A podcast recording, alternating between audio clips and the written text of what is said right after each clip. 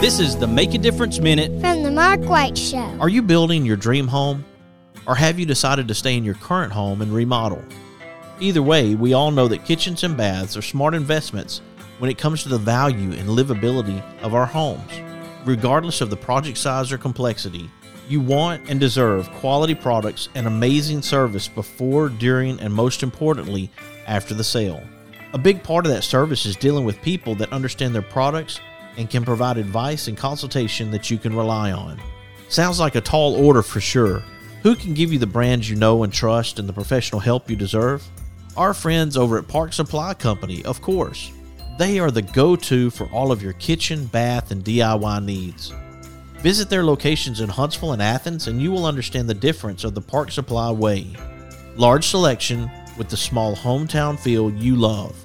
Mention this ad and receive a one time coupon good for $10 off of a $50 purchase. Go to parksupplycompany.com and connect with them today. On this Make a Difference Minute, I have Anthony and Lindsey Terling with Austin First Foundation. The first time you heard of UBA 5 was with your son Austin. That's correct. We were in Birmingham. We saw Austin's genetics doctor on Anthony's phone. I will never forget her just saying, "Look, we don't know what's what it is. We don't know what the outcome is going to be, but we'll figure it out together. We'll get you connected to families. It might just be one, but we'll get you connected. We'll be by your side." And I will say that is the one thing that, you know, we have been thankful for is yes, we might have knocked heads with some of the doctors, but those were the ones that ended up giving us the tough love that we needed after receiving something that is very heavy, especially when you have no God. And they literally said this is not something you could Google because it wasn't something that had been so there weren't studies about it. There weren't uh, papers on it. There wasn't information out there uh, except for what the doctors were telling us that they had found through the research and through the undiagnosed disease program.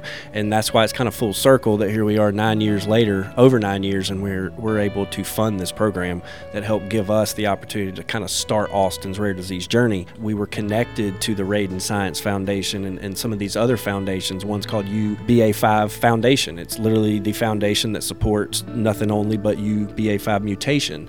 Um, and so, from that conversation, as Lindsey mentioned, with those doctors saying we'd connect you with other people, these were the parents that we got connected with. To find out more about Austin First Foundation, go to austinfirstfoundation.org. Be sure to follow The Mark White Show on Facebook and Instagram and subscribe to The Mark White Show podcast wherever you get your podcast. This is Mark White encouraging you to find your purpose by making a difference in someone's life today.